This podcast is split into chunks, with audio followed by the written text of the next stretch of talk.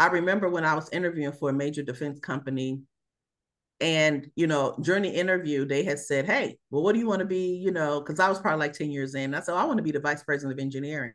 And she laughed. And she laughed.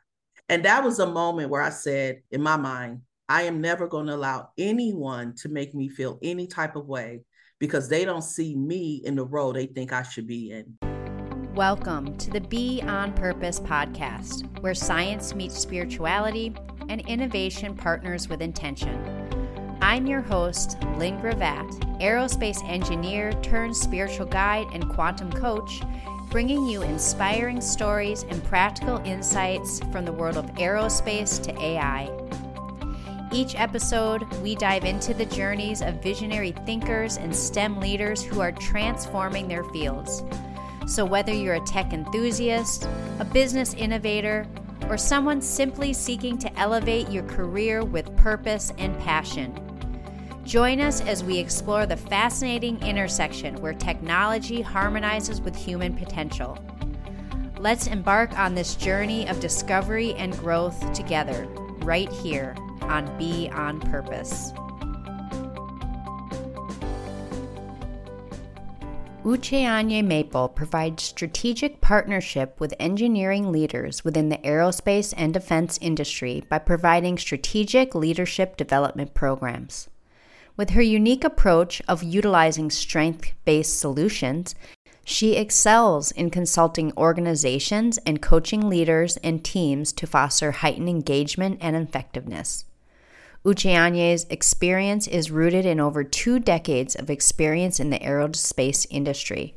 Her role involved steering product development from its conceptual stages through to operational implementation, showcasing her as a leader adept at transforming challenges into successful outcomes. As an author, Uche Anye has made significant contributions to the literary world with her book, Bitter Not Better, and as co-author of Resilient, A Key to Being Brilliant. These works encapsulate her insight and philosophies on overcoming adversity and achieving success. Uche Anye's academic background is diverse as her professional career. She holds a B S in Mechanical Engineering from Prairie View A and M University, an M B A from the University of Phoenix, and an M S in Systems Engineering from Johns Hopkins University. Hello, friends, and welcome to the Be On Purpose podcast. And today I am so excited about my guest, Uche Maple. We're just going to dive right in like we always do. Uche, who are you and what do you do? Thank you, Lynn, for allowing me to be on here. I definitely appreciate this. And I'm glad that we're finally able to sync up and hook up and have this amazing conversation. So as Lynn has mentioned, my name is um, Uche Maple. My full name is Uche Anye Maple.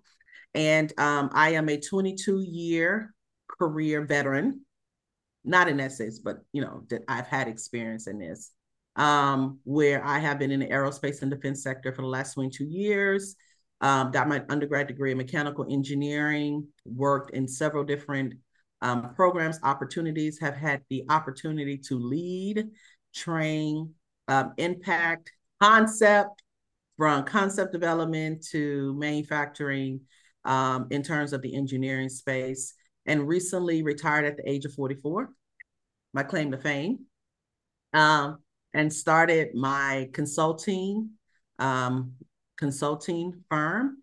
And one of the and one of the things we focus on is providing strategic thought leadership training to the professional workforce to ensure that we are creating the next generation of leaders so that we, they can be more creative, more innovative, and more thinking about what's ahead and what's next while leading um, team members to have an engaged workforce.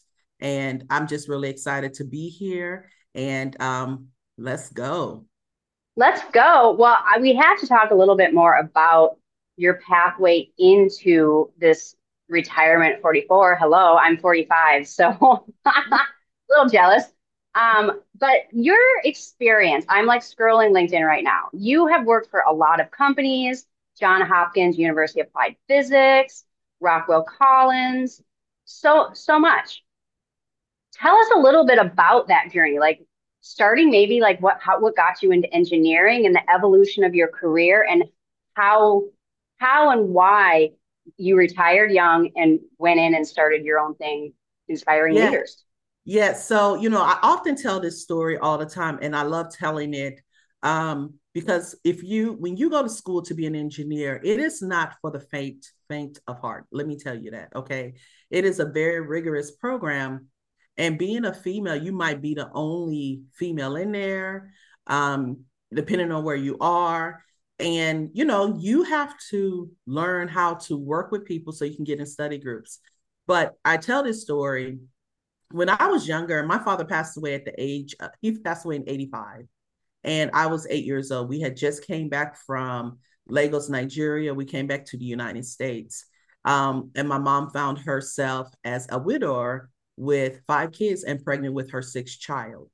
And as a result of that, if you can imagine, you know, everything was pretty much like in a panic state. I need this now. I need this. And one of the biggest things that um, that included was reliable transportation. And my mom, because, you know, her because she was a widower, her primary focus was food and shelter, right? Transportation, it was needed, it was required, but I just can't put that much energy in it right now, right? So she would get these vehicles, and they were just like lemon vehicles. They wouldn't work for a long period of time. And, and as a child, I just got really frustrated with um, garage shops really taking advantage of her. So I remember I made this decision. I said, listen, I'm going to fix her car. I, I want to learn how to fix her car so that she doesn't ever get taken advantage of and she never has to spend another dime. And my counselor, who had the foresight to see, um, to really see how well I was doing in school, because I love math and science, she was like, well, what do you want to do? And I said, an engineer. And she was like, well, what kind? And I said, well, I want to learn how to fix cars. And she said, well, think about mechanical. And she said, and go to this H B C U, because she's a graduate, historically Black college and university. And I applied, and, you know, I was there for five years. I was in the program for five years. And as a result of that, my biggest, the reason why, because you get so many opportunities to quit. One, you may not get along with the professors. Two, you're not getting the grades that you think you should be getting. Three, you just don't feel like you're, you're, You're smart enough. But in the midst of those five years while I was getting that, my number one focus was, I don't want my mom to ever have to worry about someone taking advantage of her with her transportation. And I will be her go-to source. So because of that, that's why I became an engineer, was trying to fix a pressing need in my family during that time as a child. Now, when I did graduate, what was funny was I had an opportunity between two companies, one in Flint, Michigan, and one in Tucson, Arizona. And I chose the one in Tucson, Arizona, which was like the defense company and not the one in the automobile industry, right? So, but I will say this, because I did that, and because when you get an engineering degree, you really get a pre- pretty decent salary. I went from wanting to help fix my mom's car to being able to buy her one. And that's, I, I, I, that was like, for me, one of the best things for me that I was able to give to her. So, you know, just starting out as a mechanical engineer, working on a production floor, and, you know, you get to see how or where you want your career to be. I felt like I thrived on the floor, on the production floor, because I'm great with people. I love learning. It's all about collaboration, how to fix something. You know, how does this work? Want to learn how to do this? And just over time, um, I just, you know, started asking questions. And then I just went to different levels of engineering. And then ultimately, I said, my goal is to be a program manager of a missile on the production floor. And let me say this, no one's path is ever the same in how they move in their career. Your career, as one of my mentors told me, is like chutes and ladders. You're going to be up, and then you might have to go back five paces to get propelled to the next level. And that's really how my career has been. One of the, the biggest things I tell um, females who go into engineering, especially in the corporate sector, is confidence. You have to have confidence. I remember when I was interviewing for a major defense company, and, you know, during the interview, they had said, hey, well, what do you want to be? You know, because I was probably like ten years in. I said, I want to be the vice president of engineering. And she laughed. And she laughed. And that was a moment where I said, in my mind, I am never going to allow anyone to make me feel any type of way because they don't see me in the role they think I should be in. And that was a lesson for me to continue to fight, to continue to strive, and continue to move forward. Now, looking back twenty years from now, I was very fortunate, like in the middle ground, around that ten-year mark, statistically speaking, um, Society of Women Engineers did a, a research study. Tip, typically speaking, it's it, the, the retention rate goes down about thirty-five percent around that ten-year mark where women usually eat in the, um, they don't stay in the engineering, they might go into another area. I refuse to be a statistic because I loved the field. And around that ten-year mark, I just happened to get with a great company, Johns Hopkins Applied Physics Lab. And I got around some great mentors. I got around some great leaders who saw me for me and the work I can do. And really from there, it just took to everything to the next level. And, you know, even then, you know, I left that company because there was another career opportunity. I left and went to, as you mentioned, um, Collins Aerospace, which was a phenomenal um, opportunity. And I tell people when you, it's certain roles that you have that you, something you learn in three years takes someone else ten years to learn. And that's how I felt in the role that I had. And then I felt like, you know what? Johns Hopkins was like, hey, you want to come back? And I was like, yeah, came back to Maryland because that's where we wanted to make sure our kids, we finished raising our kids there. We want them to graduate from high school there. And I was able to retire from there. And, um, and, let, and you know, when I'm saying this, it's like, oh, that sounds great. But it was not without any hardships. But the main thing is you need to make sure you have yourself a community. You need to make sure you believe in yourself. And you need to make sure you get in organizations that will give you information, prof- uh, professional development, personal development, so that you can stay the course, but keep your eye on the prize. How is that, Lynn? That was amazing. I actually went to school at the University of Maryland. I just want to throw that out there. Oh, that you we did? Have that little guy. That was where I went to grad school. Um, oh. so that, that's an amazing story and so inspiring. And everything you said, you know, especially about women not giving up, especially when a female leader laughed at you. It's like, you know, I think that's what we're trying to do here in this new world is where what the masculine culture has done to us is pit us against each other. It's like we're always competing for whatever scraps of bread are available for females.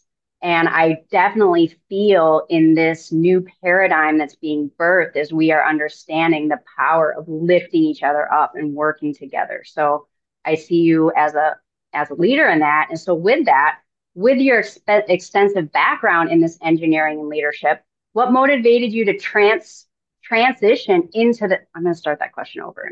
And we can edit. I, all of these end up way too long anyway, like I chit chat too much. So okay. With your extensive background in aerospace and engineering leadership, what motivated you to transition into this role as a leadership and professional development consultant? So uh, one main reason is I've seen horrible leaders. Um, and, you know, one of the one of the, the greatest issue is that um, people who hire people leaders, especially in the engineering field, they hire them based on technical competence and not on people competence. So as a result of that, you are now, you know, reporting to someone who doesn't understand how to engage, who is not comfortable talking, who, you know, they, everything is just based on statistic and stats, and they're not trying to figure out, well, what's happening here? Why are you doing this?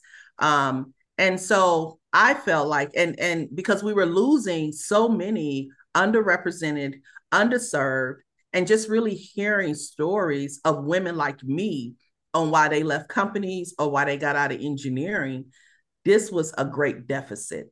And I wanted to come in and to help that, because here's why.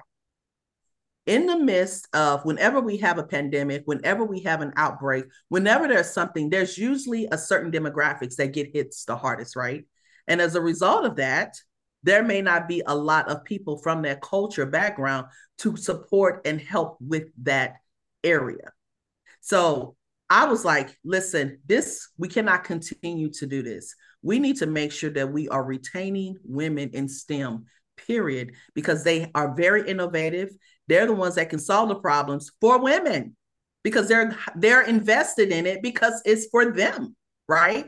So I wanted to be a person that is contributing back by providing, by providing the necessary traits, the necessary leadership development, so that we can begin to cultivate that skill set that is needed. So that, so that whenever something comes up again, and it will, we have a plethora of people who are now acting on our behalf to ensure that they're finding solutions that would affect not only our gender, that would help not only our culture, but really, really, really be able to look at it from an unbiased perspective. That's why I'm really passionate about it, Lynn.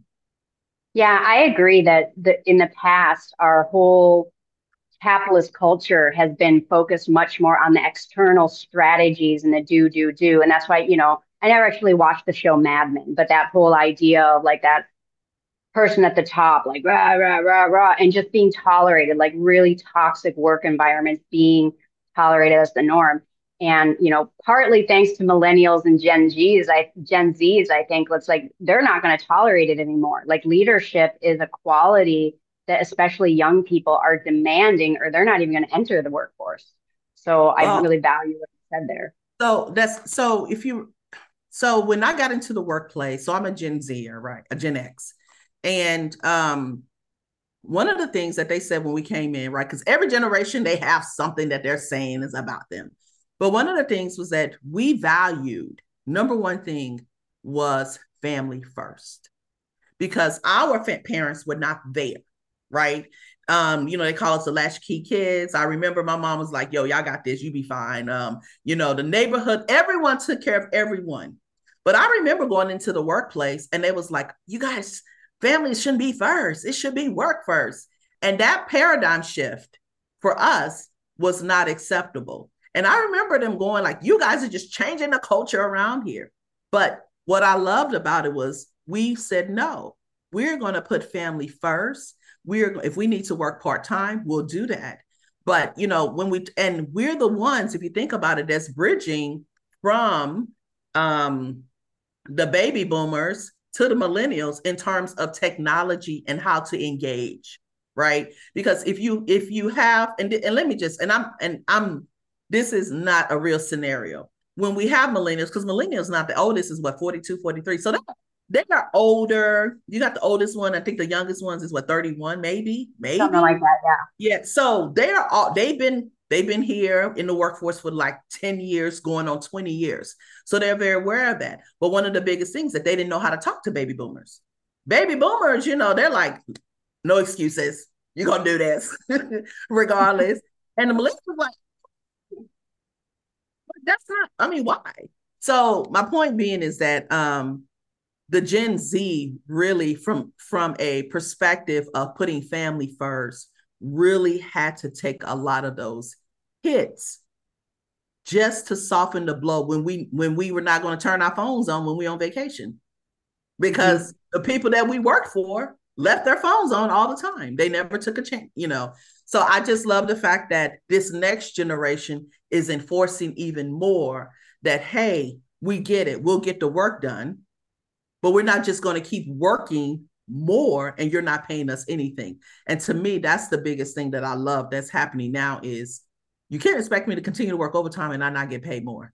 That's that's the biggest thing that I'm loving right now. Yeah, I just feel like they're waking up. Like we were all we were kind of like bamboozled a little bit. I'm at the very I definitely consider myself Gen X, but at the very, very end. I think mm-hmm. I mentioned I'm forty-five. So I was born in seventy-eight, but I you know, the eighties were an amazing time to be growing up. There was no technology except for cable T V had just started, but we didn't really have it. You know, I didn't have a cell phone until college. We played night games, the sandbox, hours in the sandbox. And I feel like because this Gen Z and some of the millennials, they didn't have that experience. They were thrown in front of the T V. They were thrown in front of, you know, Baby Einstein is coming to mind, which was a good thing. We were all excited about it, but it's still like not hands on. And so now it, I think it traumatized them in a way. And they're now coming into their twenties and thirties and they're like, wait, I never got to develop myself. Like I was just thrown in front of the T V or thrown my iPad or whatever. And so they're kind of demanding making self-care first because they might not have families yet. So family is themselves. So amazing. All right. So let's move into kind of the, the overarching theme of this particular podcast is this bridging the gap between science and spirituality. And for me, spirituality is a very broad term that can encompass a person's religious beliefs, but also just higher states of consciousness, just access to higher information, access to something that feels bigger, grander, greater than us. So with that, and especially, you know, it sounds like you had quite a lot going on in your childhood. So I'm very curious to see how spirituality played a role in your growing up, and then what role it plays in your life now. Yeah, so my mom um, and her mom are uh, very spiritual. They went to church, grew up Baptist. and then, um, and, you know, Pentecostal as well. And now I think uh, my mom is non-denominational. So for me, you know, in terms of growing up, if, you know, if we weren't at home, we were at church. So we was at church a lot of times. Sunday morning, Sunday night, Wednesday night, revival, choir rehearsal. So we was all of that. Um, and to be honest with you, I believe that, you know, in terms of just um, for my kids and my family, my siblings and I, that was a very strong foundation that mom actually set for us. Because we knew that if, you know, we couldn't depend on mom because she's one person. So we had to trust our base on something greater and more purposeful in our lives. And that was like the foundation um, for us to understand that, you know, that, you know, God is the creator. We believe, we understand, and that, you know, we don't do this. We can't, this is not of our own will. This is on God's, on God's will. And mom set that foundation for us, even till today. Like, if you want to ever, if you ever get in a confrontation, and my mom does this because she's just, the older you get, I guess you just don't care anymore. So yeah.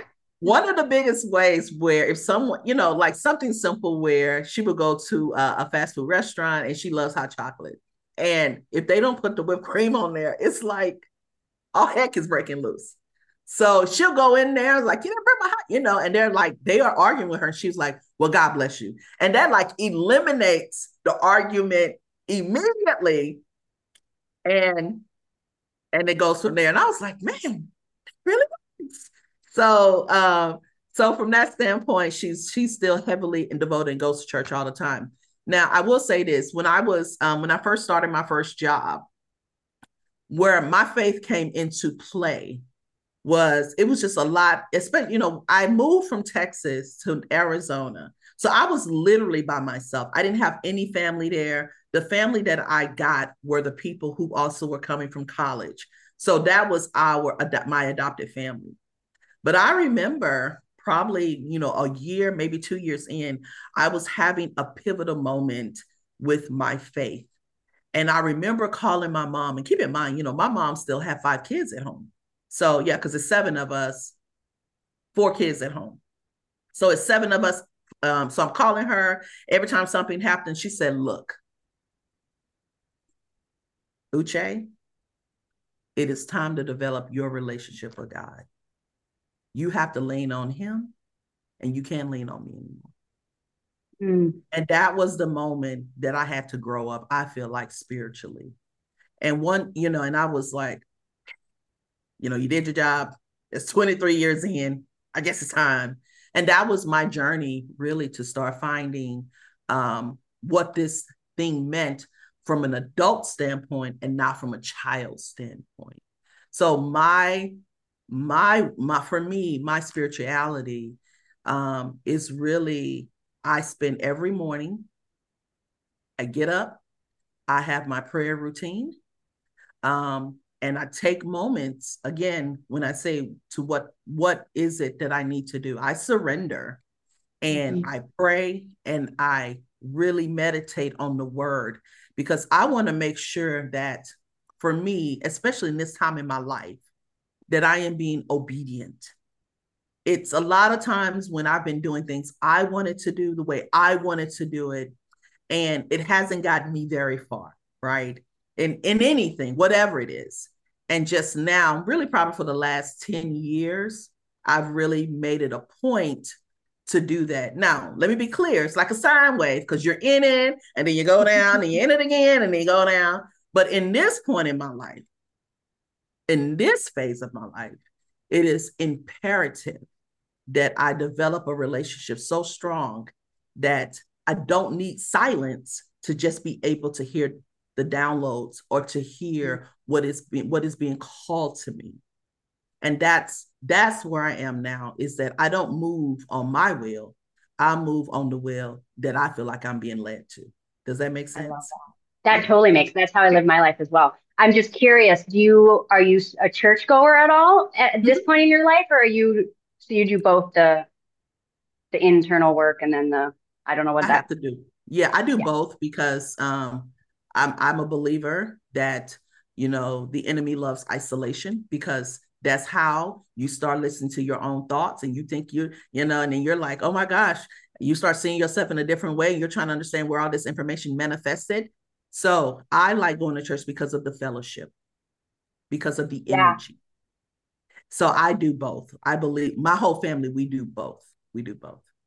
Well, that was what I wanted to touch on about the earlier in your story was the, you know, you had a lot of trauma, obviously, with your mom having all those kids and losing your dad. And that sense of community is key. And that's what I want to make a point to all the listeners, whatever your faith is. This spiritual journey is, it is about uh, an, a deeper in conne- connection with a higher power, um, so that when you can be alone and not lonely. But the idea of having a community is so key. And so, you know, and I just want to give voice to all the listeners that, you know, you're using the words God and associating with a he, and that's very standard and wonderful. And I want to give everyone permission, because I've, I've eaten Easter, I've had Easter brunch with um, nuns in a monastery before, you know, and I ask questions. I'm like, how do you deal? Because I'm also trying to, I want to, to love the patriarchy. I never want to be like, smash the patriarchy, but there's something in me that like felt as, as, as I evolved through my spiritual journey, there was a time where I barely used the word God. I would use source, universe, creator, but the word God was so pigeonholed to this like judgmental guy up in the sky with a big white beard. I'm sure that's not how you view him in your case. Um, but I just want to give permission, because I know this conversation with I that I'm having with you. And I know that your perception of God is much broader, but for some of these listeners, this word God and God associated with a he, it can be a little triggering. And so that's what I want to remind people of, that you don't get caught up on the word, the pronoun. It's about the community and the connection that you feel when you are with the people that share the faith that you have. And so, you know, now and then, that's what it's all about. And let me say, I was, so, so, um, and when you, when this is very true, um, I was, I did do that. Um, the universe. The well, there's no right or wrong. I don't want you to have to change. No, no, what I'm saying is I went through that. Oh, okay, I yeah. Did. I did. I went through all of that. I was searching as well, like, um, because it did feel pigeonholed to me then, right? But in terms of, and I think this is just where everyone evolves into, into whatever it is you want to be, just the evolution of who you are. Because mm-hmm. it felt weird, the universe. The, not weird. It felt normal to say the universe, but the universe is so huge. It's amazing. But I love that you, you went and did that caveat, because you're right. It is, at the end of the day, it's whatever you want to call it. People call it aliens. whatever it is, right? But what I do know is that there is this source that is the creator that created me. And because I'm a believer, I believe in the Bible, I believe in the word of God um, that's in here. For me, that language is God and He. So yeah. Thank you for just even allowing me to say this on your platform and giving even people that are listening the opportunity to know that this is not a pigeonhole, but this is whatever you want it to be for you. And it's about community at the end of the day. Yeah. And that's why we need to be having these conversations, because I'm using God more often. I just try to avoid the pronoun whenever possible. I'm like... just because I can't, I just can't, you know, like I just can't. But yeah, it is about the community, and it is about a connection to something greater that uh, the ultimate is just love. That's it. And so it doesn't really matter. God does not care what we're calling he, she, it, they. Do you know what I mean? At the end of the day, this force is so much greater than anything that we can perceive. So I love that we can have this conversation, because my hope is that people of all faiths are listening. But the reality is, I just saw a, it was like a meme or something, but thirty-three percent of the planet identifies as Christian on some level. So it's like, we have to be speaking this language to kind of relate and then open the door for all of us to just understand that we don't want to get caught up in the words. We want to tap into the essence of the person that we're connecting with. And that's going to allow us to go a lot deeper. So for me, the spirituality, the all of this kind of comes down to values. And so, you know, I've developed these P Cs, which is my play on the personal computer tech thing. And I think some really important things we need to talk about are this power, passion, and purpose, creativity, compassion, and consciousness, and how all of these mix in to our professional life. Because obviously you probably don't have these types of conversations at work. Nobody does really. Or if they do, they're kind of like on the D L, but we can be talking about compassion. We can be talking about purpose. We can be talking about consciousness. These are kind of more neutral words. So let me ask you, let's start with compassion. How do you foster a culture of compassion with these technical teams, especially in the high stress environment that a lot of your clients are facing in aerospace, defense, engineering type industries? I listen. Mm. It's it's nothing, um, it's not this elusive, um, eso, um, esocentric um, secret. I listen um, because, right, I mean, you know, people before the pandemic, people were going through a lot, but I think we had just, um, because of the way that we've just been taught, we, you know, just sort of hid it, I guess. Like, you know, leave your personal business at the door when you step into work. Okay. And as a person who was marching to that orders, I was guilty of that. Let me, let me say that. Um, and I think afterwards, just with everything happening now, that what a leader looks like is very different at the, at the mid um, level manager level, because that's really where a lot of, that's where people get hit. That first line management is really that first line of defense for the leaders above, right? But because they're the ones that's having the day-to-day interaction with people. And I, it for me, because I knew that I would get the greatest performance, the greatest engagement when working with teams, was to simply listen. Don't judge, just listen to what's happening and to help and work with them to formulate a solution. Because sometimes they just need to vent. And that's it. Mm-hmm. I think that's true for all coaches and people that think they have answers or that are called to lead or called to guide. It's like we have to really leave our ego at the door and what we know at the door and what we want to teach and what we want to show and listen to what they need. So that that's a, a beautiful answer. Um, let's talk about creativity, because I met you on LinkedIn, and creativity and innovation are like all over LinkedIn as like a high value thing. And this is perfect for me because in addition to the whole guide type, spiritual guide, I'm, you know, a performer. I'm in, in historic cultures, in more traditional cultures, the role of like the visionary, the shaman, and the the entertainer were kind of all one. And I definitely feel that that's the role I'm playing. So I fire spin and I, you know, I'm definitely a creative source. And so I love that I can bring that on there. So how can you share an example of how creativity has played a role in maybe some of the clients that you've worked with? You want to tell us a story about a client that you worked with where any of these buzzwords, right? Creative, compassion, consciousness, but creativity, how does that enhance the type of coaching that you do? Yeah, so that's a great question. Um, in terms of when I am coaching and or when I'm consulting and consulting. or coaching with clients, um, what I like to do is in order to get the creative juices flowing um, in terms of what they're looking for is we do like this role play and um, where I like to say, hey, pretend that you're talking to, to your next version of yourself, right? What does that look like? And um, and I'll and and they'll be that next version themselves, and I will be interviewing them. And based on the questions that I'm asking, it forces them to to reach or to think at a higher level of consciousness than where they currently are. Because mm-hmm. oftentimes, right, um, there's a saying, if there's no um, If there is no inner critic within, the inner, the outer critic outside can do us no harm. And because we are getting so many thoughts a day when we're doing something, we actually stifle our own creativity. So that's what I do is I do a role play.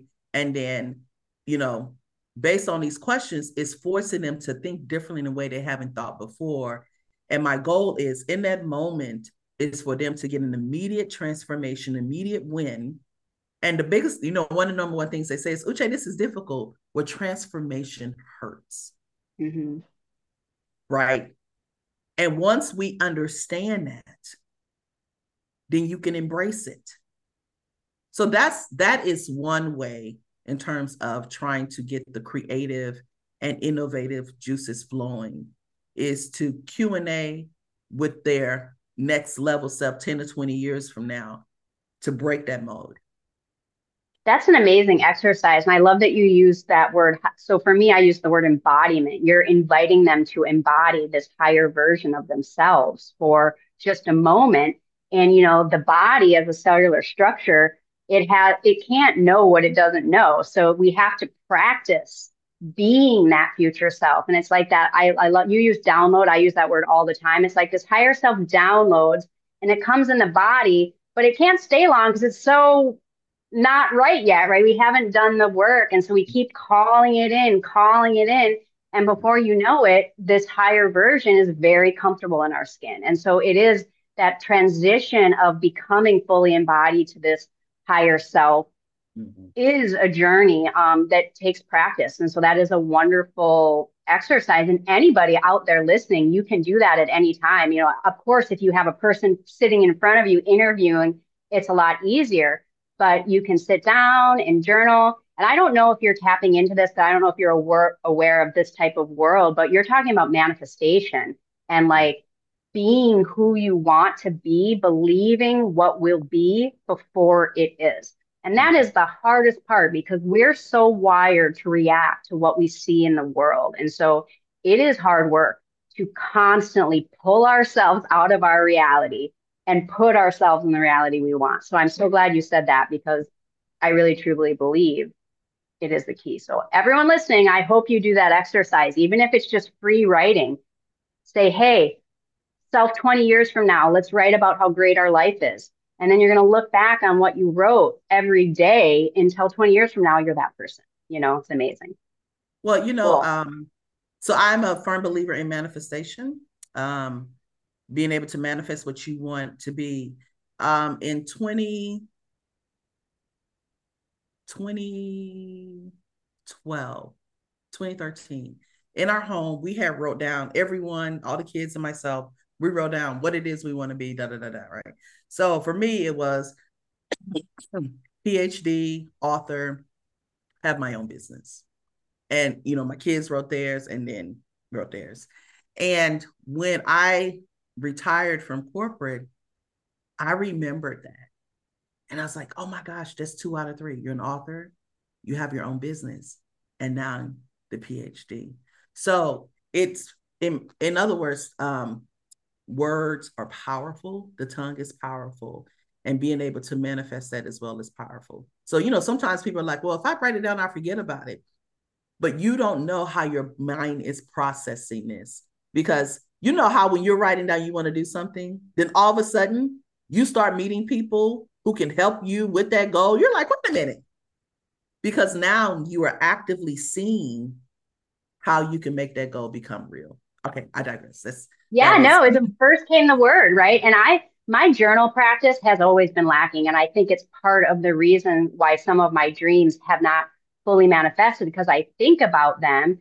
But the idea is taking a thought, traveling it through your heart, down your arm, into the pen, and writing it. You're literally making it real. You're putting it from idea into the physical world. And I always try, when I do journal, that kind of stuff, I try to write in cursive, because it's a continuous stream of my consciousness. So yes, yes journaling yes. is really, really powerful. And I've been doing it.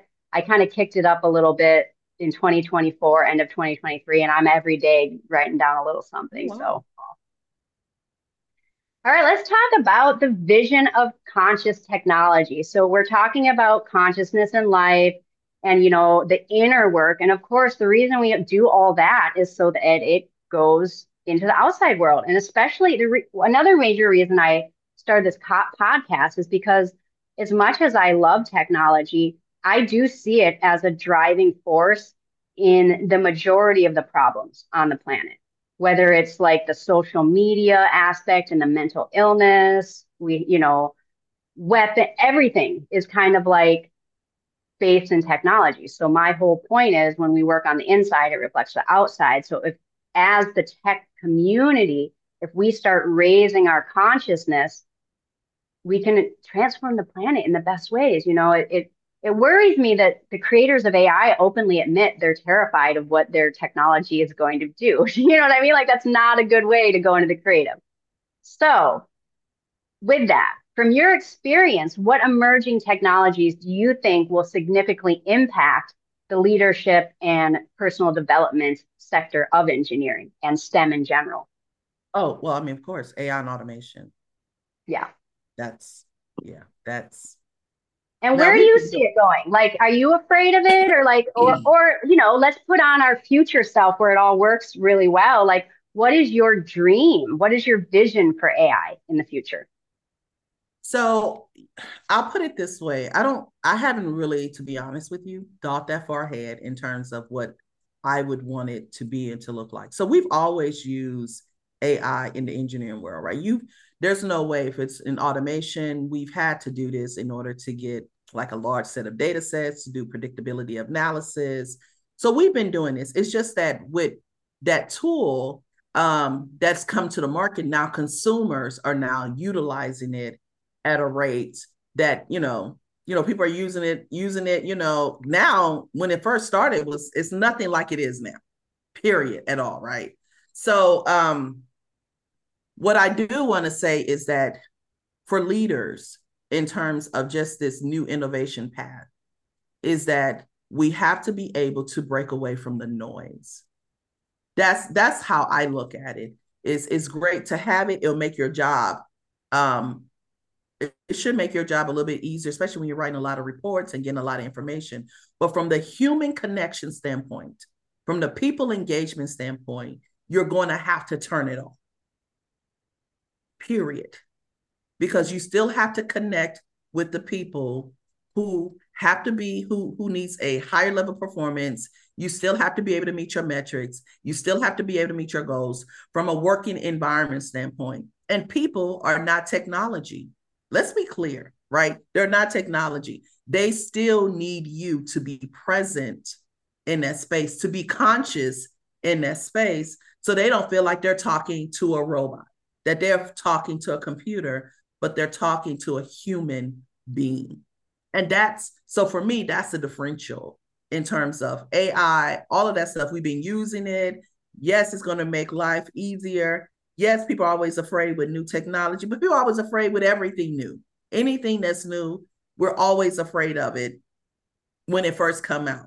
But from a leadership standpoint, um, remaining steadfast on the human component is absolutely essential. It is essential. We have to look at this technology as a tool. And, you know, you don't carry your tools around all day. Sometimes you put them away. And you had mentioned, I think, in our little pre-talk about, you know, turning off the cell phone sometimes. And I think that, you know, this thing has become an, an extension for so many people. Um, I like to think I have a good relationship with mine, but there's some people that just like literally never put them down. And then that on top of the whole COVID thing, it's like sometimes people can't even like look people in the eye anymore. People don't have conversations. It's like the whole world is like super socially awkward. And so as we're building these technologies, we need to remember that we need to be building ourselves too and building these people skills. Because, I mean, this is what people need to understand. The technology is evolving to make some jobs obsolete so that we can actually enjoy life, so that we can be with friends, so that we can be, I mean, it's all about time. It's about buying yeah. back our time. The technology does not need to take anything from us. It can just enhance our world. I mean, I see, I got big dreams for the whole world. And, you know, the smallest one is where a thirty hour work week is normal, you know, and like, that's my smallest dream, where we, we need to not develop more technology so that we can get more done. We actually need to do more technology, maybe so we get the same amount done. And then we also enjoy our lives more, you know, because that's what we were created for. We were created to live in joy. We were created to enjoy our lives. We were not created to feed the machine and work, work, work, work. And you know, I feel like thing, when, when yeah, you're talking about um, how A I is taking over jobs, the one way I look at it is that um, we have a new technology, which means new skill sets. So if you are a content creator, or if you're doing something where A I um, has been taken over, the way I look at it is now you need to be the person who knows how to run that A I tool that took over something that you were doing. And that's that's evolution. And the resistance, right? We there internally, there is a resistance to change whenever the world changes. But we now have an opportunity to learn new skills, a new way that now you get paid more money with a new skill set from something you were doing before. So we just have, in my opinion, change how we look at how things are changing and say, okay, since this is changing here, then I need to be the one to learn how to run this tool, troubleshoot this tool, test this tool, so that I'm now in the position to impact, to change, right? Because we know that A I, the biggest thing right now with A I, with A I is that it's created by human beings and that there's biases being written into that, right? So just being the person that's now looking at it from a, instead of being the, the user, be the creator of the tool. That's, and that's how I, you know, I want to, I want people to just, you know, look at how this is happening. It sucks that this is happening, right? However, there's also an opportunity in terms of what is happening as well with technology. I I one hundred percent agree. Anyone who is, you know, afraid of their losing their job to A I, learn the A I. And this is evolution. I mean, I'm I'm thinking of painters or artists who, you know, they're the ones that feel like they're really going to be affected. And it's like, well, when we went from charcoal to drawing with charcoal to having paints, the charcoal artists weren't like, oh my God, the painters are going to take all of our jobs. And, you know, they learned how to paint with paint. Yeah. So yeah. But you know what? Idea. In terms of art, yes, people can generate, you know, they're doing the generation of the A I images. They're doing all of that.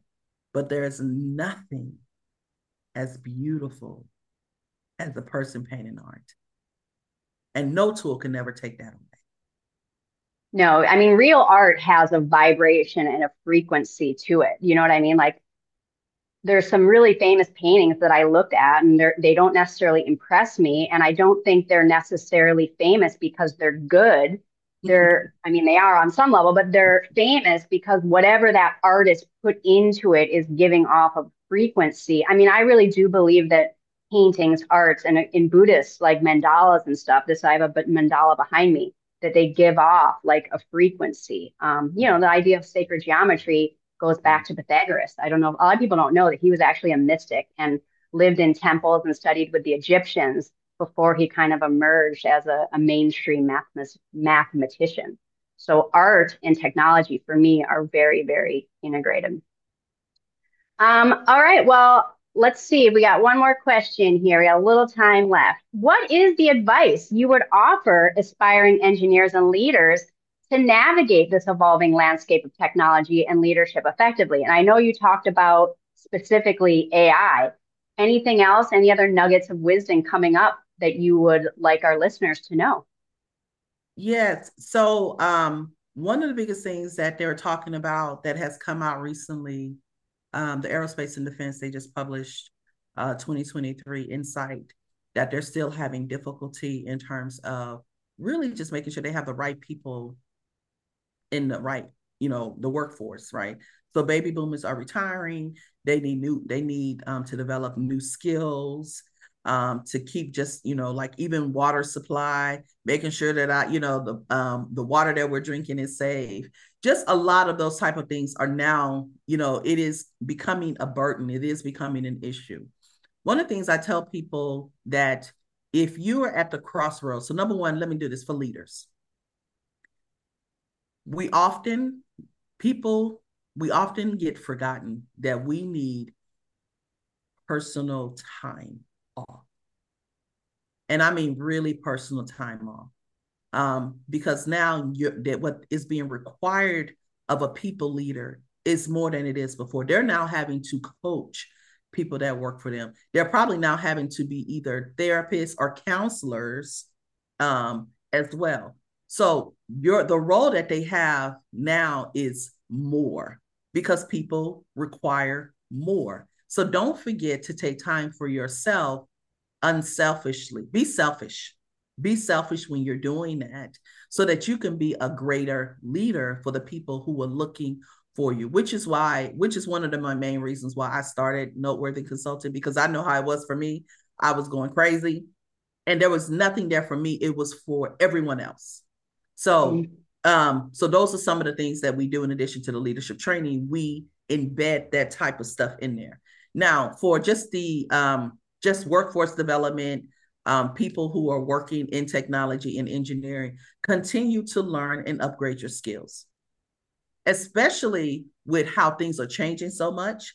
What you may be the person who designs where, you know, like if they're doing some type of testing for any particular test, and it's been done being done the same way for the last five years, you may find a new way on how to modernize it where it's more effective, it gives better results, and you can do more data test sets. So you're coming in and you are adding value and impact all the time because you're adding a new skill set. Don't be afraid. I don't care what age you are. Don't be afraid to learn the new, the new technology, the new skills, on how you can make not just your job, but whoever you work for, create a better product from the, for the world. And those, so those are, those are my two advices for leaders and for people who are in the workforce. Sage wisdom, my dear. And I did want to touch on one other thing with the A I that you said, and I had forgotten about it. So I might even end up editing this back in earlier, yeah. But the whole thing about the bias is so important that women, people of color need to be getting into this work so that we can eradicate some of this bias. And my own personal example, so I use A I prop primarily for marketing, and I love Midjourney. I'm having so much fun making images, different images in Midjourney. And one of my programs is called the Goddess Embodiment Method. So I'm looking for creating images of a goddess or whatever. And I could not get it to give me any, and I don't look typical, right? You know, I mean, but like, I don't look like a typical goddess or whatever. And everyone it gave me was a super thin white woman with blonde hair and big boobs. I had to like do so much tweaking. Like I had to stay overweight to make her look normal. I had to stress over and over, like, to get her to wear pants. Like, you don't have to always wear a long flowing white gown. And so I don't know how it all works, but there is definitely bias in this work. And like I said, I'm not technically savvy enough to understand how it all comes together. And so those of you that are listening, especially women and people of color, get in on this, because one, there's going to be a lot of money in it. I mean, you'll people, these skills are going to be so needed. You're just going to skyrocket. And then on a really deep level, you're going to be making the world a more equitable place to exist, because we're all using this technology. And so let's make sure everybody's in on it, and then also benefiting it, benefiting from it. So amazing. Well, this has been such an enlightening conversation. I enjoyed our time together so much. Tell us, how can people get a hold of you if they want to work with you? Do you have any workshops or anything coming up you want to tell people about? We'll make sure everything you say gets in the show notes, but where can people contact you and work more with you? Absolutely. So the best place to get um, in contact with me is on LinkedIn at U C H E O N Y E M A P L E. I'm the only one in there, Uche Anye Maple. So you'll be able to find me, and you can send me a D M. Um, what we have planned really starts in the um, month of March, where um, I'll be hosting um, mini workshops, mini learning lunches um, with women who are in the industry of engineering, um, or if they transferred out of that.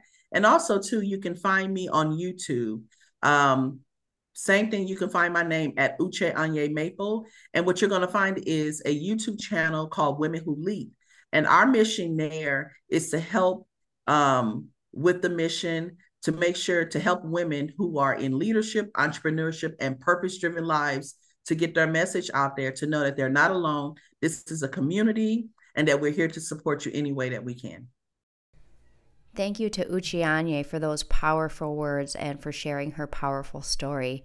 We continued to talk for another ten minutes, and I never did a formal closing to this podcast. So I felt like ending with a call for support is a perfect way to conclude. If you are listening to this and you're looking for support in your life, you have two people in front of you right now standing there ready. And so if it's spiritual support, some inner shifts in your energy field and in your mental wellness you're looking for, you can find my information in the show notes. And if you are seeking career coaching around engineering, especially in the aerospace sector, contact Uche Anye Maple, because she is your girl. And again, check out the workshop she has coming up in March. Many blessings.